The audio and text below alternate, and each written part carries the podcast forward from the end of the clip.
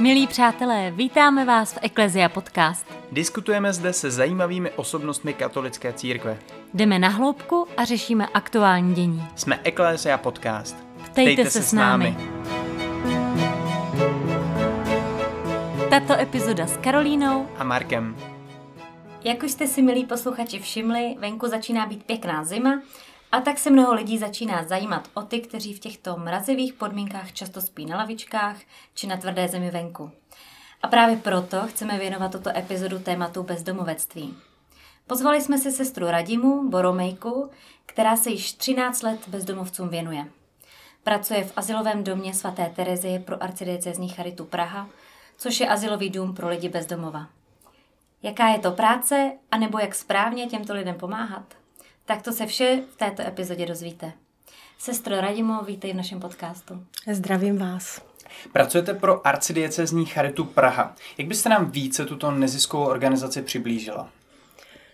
Je to nezisková organizace katolické církve, která má za poslání pomáhat lidem, pomáhat těm lidem, kteří tu pomoc potřebují v oblasti zdravotní, sociální, ať už v oblasti té sociální péče, ošetřovatelství anebo sociální prevence. Také se věnujeme humanitární pomoci v České republice i v zahraničí a máme různé humanitární projekty. Vy sama jste si tuhle organizaci vybrala, jakože tam budete pracovat, nebo jste řádová sestra, jste tam byla přidělena? Vybrala jsem si. Vybrala jsem si svobodně a vybrala jsem si ráda. A vlastně to byla taková přirozená volba, protože já jsem, jak už jste řekl, řádová sestra a vlastně poslání té naší kongregace je služba a služba právě těm lidem na okraji společnosti a nějak mě to vždycky vlastně už od počátku dospělosti nebo vstupu do kláštera lákalo, protože mě fascinoval jako evangelní duch, který je protchnut tím, že Ježíš miloval chudé a ty lidi, kteří stojí bokem a nemocné a postižené. Takže to mě lákalo, tomu jsem se chtěla věnovat a proto jako charita byla přirozenou volbou pro mě. Takže jste si dobrovolně vybrala arcidiecezní charitu Praha a i dobrovolně ano. jste si vybrala projekt pomoci bezdomovcům? Ano. E, já jsem ještě předtím, než jsem nastoupila e, do této práce v Charitě, tak jsem navštívila romské osady na Slovensku a mm, vlastně ty návštěvy a setkání s těmi chudými Romy e, v romských osadách mě jako hluboce pohnul, bych řekla. Když jsem vystudovala vysokou školu sociální práce, tak jsem hledala konkrétní zaměstnání a hledala jsem ho přímo cíleně v Charitě. Co pozitivního vám vaše práce přináší? No řekla bych, že prostě rozhled a jakousi moudrost lidskou bych řekla. S jednotlivými bezdomovci máte vřelejší vztah, anebo se to vlastně nedoporučuje a udržujete s nimi spíše pracovní vztah? No, já bych řekla, že ten vztah je spíše pracovní, ale chci to trošku rozvést, co to znamená to pracovní. Je to vztah jakési důstojnosti člověka k člověku, který právě vyvěrá z té křesťanské víry a z křesťanského přesvědčení. Ten vztah prostě neskoumá, jestli si ten člověk uh, zaslouží tu pomoc, respektuje prostě jeho osobnost a jeho příběh, který je u těch bezdomovců jako mnohdy velmi těžký a je tam, je, neřekla bych soucit, ale určitě empatie s těmi lidmi, takže ačkoliv pracovní, tak si myslím, že vlastně přátelský. Svěřují se vám právě někdy se svými životními příběhy?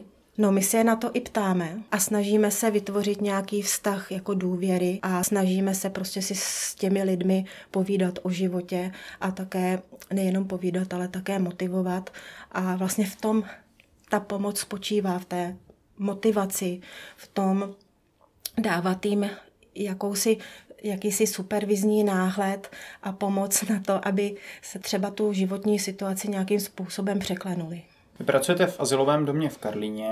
Jaké všechny druhy pomoci tam nabízíte pro bezdomovce? Jaké služby? Náš dům nabízí komplex sociálních služeb, což je takový termín vlastně registrovaná sociální služba. Poskytujeme služby podle zákona o sociálních službách, takže je to profesionální služba. A nabízíme terénní program, noclehárny, nízkoprahové denní centrum, azylový dům a odborné sociální poradenství. Já moc nevím, jaký je rozdíl mezi nízkoprahovým centrem, noclehárnou, asilovým domem. Každá ta služba poskytuje něco jiného. Abych řekla konkrétně, tak terénní program eh, naši pracovníci vycházejí do ulic mm-hmm. a vlastně navštěvují ty klienty v jejich přirozeném prostředí, což je venku, pod mostem, v lesíku, u řeky, tam, kde prostě bydlí. Říkají jim, dobrý den, my jsme tady pro vás, Existují tyto služby, které můžete využít a kdyby vám bylo zle, tak u nás víte, můžeme se skontaktovat a můžeme vám pomoct. Nízkoprávové denní centrum nabízí ošacení, stravu, teplo v zimě a prostě nějaké zázemí, pocit bezpečí. Noclehárna nabízí nocleh, asilový dům, ubytování na přechodnou dobu a ta odborná poradna, to je vlastně poradenství které pomáhá řešit klientům jejich jako závažné sociální situace. Ať už dluhy, ať už eh, klienti hledají třeba práci, nebo se potřebují jenom zorientovat v té své situaci, potřebují si promluvit. Obecně k tomu bezdomovectví. Co jsou ty hlavní faktory, které z člověka, který má nějaké zázemí, má domov, způsobí to, že se z něj stane bezdomovec? Tak ty důvody toho bezdomovectví nebo příčiny bezdomovectví, jich je jako mnoho a vždycky je těch příčin jako víc, protože být nezaměstnaný ještě neznamená, že je člověk bezdomovec, být nemocný ještě neznamená, že je člověk bezdomovec, ale u toho vlastně člověka bez přístřeší nebo toho zjevného bezdomovce se, se spojuje jako vícero příčin, to znamená například člověk onemocní, má třeba psychické problémy, poruchy osobnosti nebo nějaké vztahové problémy. Ty lidé za sebou mají nějaké ústavní zařízení, nebo jsou to propuštění vězni, rozvod a, a další okolnosti, které se tak jako v člověku spojí, že vlastně už nemá vlastní schopnosti, aby a stává se z toho takový bludný kruh a vlastně ten člověk už nemá jako vlastní schopnosti, aby se z toho dostal. Často klienti mají dluhy, takže si nemůžou najít práci, proto ztratí bydlení, jo, jsou třeba nějak osamocení a ta jako lidská frustrace z toho je tak veliká, že kolikrát ty lidi jako rezignují hmm. na nějaké lidské vztahy nebo na společnost. Znamená to, že člověk vlastně už třeba pochází z nějaké rodiny, kde jsou těžké životní podmínky, nebo to může být člověk, co měl normálně rodinu, práci, ale přišla těžká chvíle jako rozvod nebo výpověď a vlastně on zpřetrhal vztahy a zůstal sám. Já bych řekla, že obě ty varianty jsou možné, ale hodně těch těžkých situací vzniká samozřejmě i v dětství, v rodině, v nevyladěné rodině. Říkám, je to hlavně o tom, že těch situací je víc že ten člověk má víc problémů, nejenom jeden. Jo, většinou člověk jeden problém vyřeší, ale dva už těžko a tři už jako skoro nemůže. Takže je to prostě spojená nádoba nějakých situací životních. Jsou na ulici i lidé, kteří se proto rozhodli? Ano, na to se lidé často ptají, já si skoro myslím, že ne, že to není volba že je to nutnost. I když mnoho těch lidí bez přístřeší venku řekne, já se tady cítím svobodný, já jsem OK, já nic nepotřebuju, ale vlastně o tom se těžko mluví. A takový nějaký vnitřní postoj, eh, většinou, když toho člověka poznáme blíž, tak nikdy z toho nevychází, že člověk si tuto situaci vybral sám, protože vlastně je to jakési vydědění ze společnosti. Ten člověk cítí osamocenost a je na tom jako špatně a ono se tak jako těžko přiznává, proto jako to veřejné mínění někdy preferuje bezdomovectví jako volbu, ale já si myslím, že to není pravda. Znamená to, že můžou mezi námi být bezdomovci, kteří dříve třeba byli úspěšní nebo vystudovali vysoké školy a prostě jenom přišla těžká životní Přesně situace. tak. Jak vypadá život bezdomovce, takový ten každodenní, co třeba během dne dělají? No ono to bezdomovectví je jako široký pojem, jo, tak eh, těžko se na to odpovídá, jaký je životní program nebo ten denní program bezdomovce. Eh, řekla bych, že takové hlavní věci by se daly charakterizovat jako, že člověk přestává plánovat svůj čas, to znamená řeší jako krátkodobosti, co budu dneska jíst, kde budu dneska spát, přestane si plánovat svůj čas, přestane si plánovat svůj život, přestane mít jakési ideály a soustředí se jenom na ten okamžik, který je teď a vlastně tím se jako zacyklí, začíná mu být jako všecko jedno. A ten den toho bezdomovce je, že někde může třeba žebrat, nebo někde hledá věci, které by mohl odevzdat ve sběrném dvoře, nebo si snaží nějak přivydělat, potom jde třeba do sociálních služeb, kde mu něco poskytnou, zhání prostě potraviny pro sebe nebo pro tu svou jako bezdomoveckou komunitu, mm. stará se o své přístřeší, které je třeba často venku, takže není to o tom, že ten člověk nic nedělá, musí se sám o sebe samozřejmě, i když je venku postarat a to žít venku, jako není lehké a přináší hodně starostí, takže, ale je to prostě tady a teď. Není to plánování svého života. A to mhm. děláme my přirozeně. Plánujeme si, co bude za rok, jak si představujeme, kde budeme za dva roky, plánujeme svá studia a tohle ti lidi jako nemají možnost ani mhm. dělat. Vy jste i zmínila teda, že oni často tvoří bezdomovecké komunity. Spíše jsou v komunitách nebo jsou sami? Jsou třeba i někdy partnerské vztahy mezi bezdomovcema? Ano, bývají i partneři, anebo když jsou v těch komunitách, tak třeba v nějakém skvotu pod mostem nebo v nějakém lesíku jich může být jako víc, že si pomáhají a že tvoří nějakou komunitu, jindy zase jsou sami. Záleží na tom, jak jsou ti lidi psychicky, fyzicky nastaveni. Poznala jste někdy nějakou komunitu, jestli ty vztahy mezi nimi jsou hezký, nebo je to spíš rivalství? No, zažila jsem to, že si lidé pomáhají i to, že se lidi okrádají a obližují si, takže to je opravdu jako různé, tak jak je to mezi lidmi. Jako normálně. Jo, jako bezdomovci uh, jednají tak, jak většinová společnost, to znamená dobře i špatně a jsou tam prostě oba ty póly. Když se někdy řeší, jestli přispět nebo nepřispět bezdomovci, tak jeden z těch prvních argumentů je, pokud mu dám peníze, tak je stejně utratí za alkohol nebo za nějaké jiné drogy. Proč je to spojení bezdomovectví a alkoholismus tak silné? No, protože je tam ta frustrace, protože je tam to zklamání ze života, protože alkohol je levné antidepresivum, protože ty lidi mají často problémy uh, unést tu situaci a uh, nejjednodušší řešení prostě je si ulehčit, napít se alkoholu. To je takové pochopitelné, prostě ten alkoholismus je jakýmsi pochopitelným fenoménem toho bezdomovectví. Když mluvíme o bezdomovectví, je to problém spíše mužů nebo žen, nebo je to vyrovnaný? Mužů je víc, žen je míň. Řekla bych, že žen je 15 až 20% Nevím, s čím to souvisí, ale možná s tím, že muži prostě jsou méně zaměření na tu starost o dítě. Nevím, prostě mužů je víc. Pokud jsou tam jako příčinou rozvod, tak odchází od rodiny muž a muž je často výdělečně činný, častěji má alimenty a častěji se jako dostává do té situace bezdomovectví, jak žena, která jako primárně nějak víc jako ukotvená v nějakých sociálních rolích si myslím, nebo k té rodině. Mm-hmm. Praxe ukazuje, že bezdomovců je víc mužů. Když bezdomovec hledá ten důvod, proč skončil na ulici, nachází ho spíš ve vlastním selhání, nebo viní společnost, nebo Boha? Já bych řekla, že je to různé, že ten stav, v kterém se člověk nachází, je mix a bezdomovec vám nebo ten člověk, říkejme mu člověk v tísně, často řekne, jo, je to moje selhání, posral jsem to.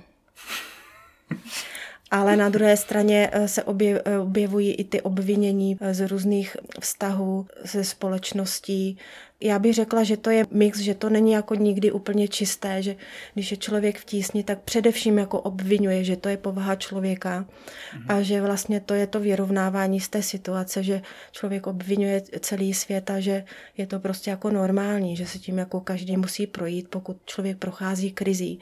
A vlastně to bezdomovectví je dlouhodobá krize. Takže je to mix podle mého názoru. A často teda lidi obvinují i Boha, ale to si myslím, že taky jako úplně normální e, a adekvátní té situaci. Já už bych teda rovnou přišla k tomu, jak správně těmto lidem pomáhat. Když bych se vrátila k asilovému domu, takže člověk, který ztratil dům, sociální vazby, přijde za vámi, vy mu nabídnete teda ošacení, teplo, něco k jídlu, nějaký nocleh a zároveň i možnost toho, aby nějak to zvládl se státem, aby zvládl třeba si najít novou práci, Tohle všechno nabízíte? Přesně, přesně toto všechno nabízíme, ano. Uh-huh. A jak teď můžeme pomáhat my, co nepracujeme v asilovém domě? Dávat bezdomovcům na ulici peníze, nebo radši stravenky, aby se nekupovali alkohol, nebo se zapojovat sami dobrovolnicky a chodit terénně mezi nima. Kupovat nocleženky? Ano, hodně lidí se ptá, jak pomáhat bezdomovcům a jestli jim mají dávat třeba před kostelem peníze, nebo na ulici peníze, nebo eh, v metru peníze. Já upřímně říkám, že nevím. že je to vlastně akt nějakého vlastního rozhodnutí toho dárce a že svým způsobem, to řeknu teďka tím církevním názvem, že je to jako milosedenství, nějaká pohnutka pozitivní k tomu člověku, když vlastně dárce něco dá a dává najevo tomu obdarovanému, že mu ta situace není jedno že ho vidí, že ho nepřekročí, že s ním nějak jako soucítí. To si myslím, že jsou jako lidské nějaké akty, které jsou potřeba jako ve společnosti dělat. Na druhé straně ty peníze jsou takové kontroverzní a někdy prostě neúčinné. Rozhodně ten dar jako neřeší tu sociální situaci toho bezdomovce a já osobně si myslím, že účinnější je být sám informován, třeba v pražském prostředí, které organizace a jaké služby poskytují a nasměrovat toho člověka na ty profesní organizace, kde ta pomoc je profesionální, kde tomu člověku jako věnují čas a vlastně svým způsobem zjistit, co ten člověk jako konkrétně potřebuje. A skoro nikdy to nejsou peníze. Kájo, jak ty pomáháš bezdomovcům? No, já se právě snažím spíš podporovat tady ty charitní třeba projekty, aby dávala peníze těm vyškoleným pracovníkům, kterým věřím, že jako pomáhají správně. Já bych se bála, že moje peníze jenom takhle dát někomu 50 korun nepomůže. Může člověk pomoci bezdomovcům i jako třeba dobrovolník, že by s váma chodil mezi, mezi ně, nebo že by nějak nalíval polévku? No z řad dobrovolníků je o naši práci velký zájem. Takže si vybíráte dobrovolníky. Vybíráme si dobrovolníky. Opravdu se nám hlásí hodně dobrovolníků, že chtějí mít kontakt s těmi bezdomovci, chtějí se nějak do té problematiky dostat, zajímá je to a myslím si, že veřejnost jako není, není hluchá. Zajímá je to téma. Mladí lidé třeba i v rámci nějakých praxí nebo svých studií nebo svých záměrů jako se hlásí k nám do neziskovek a i k bezdomovcům. Vy jste ještě před chvilkou zmínila, že peníze není to hlavní vlastně, co ten bezdomovec potřebuje. Co je to to hlavní? To hlavní je uschopnit toho klienta, aby si jako pomohl sám. Jo? Aby nestratil ty schopnosti, které má, aby je hlouběji nestratil. Aby v sobě našel něco, co, ho, co nepotlačuje tu jeho lidskou důstojnost, aby se prostě sám o sebe staral.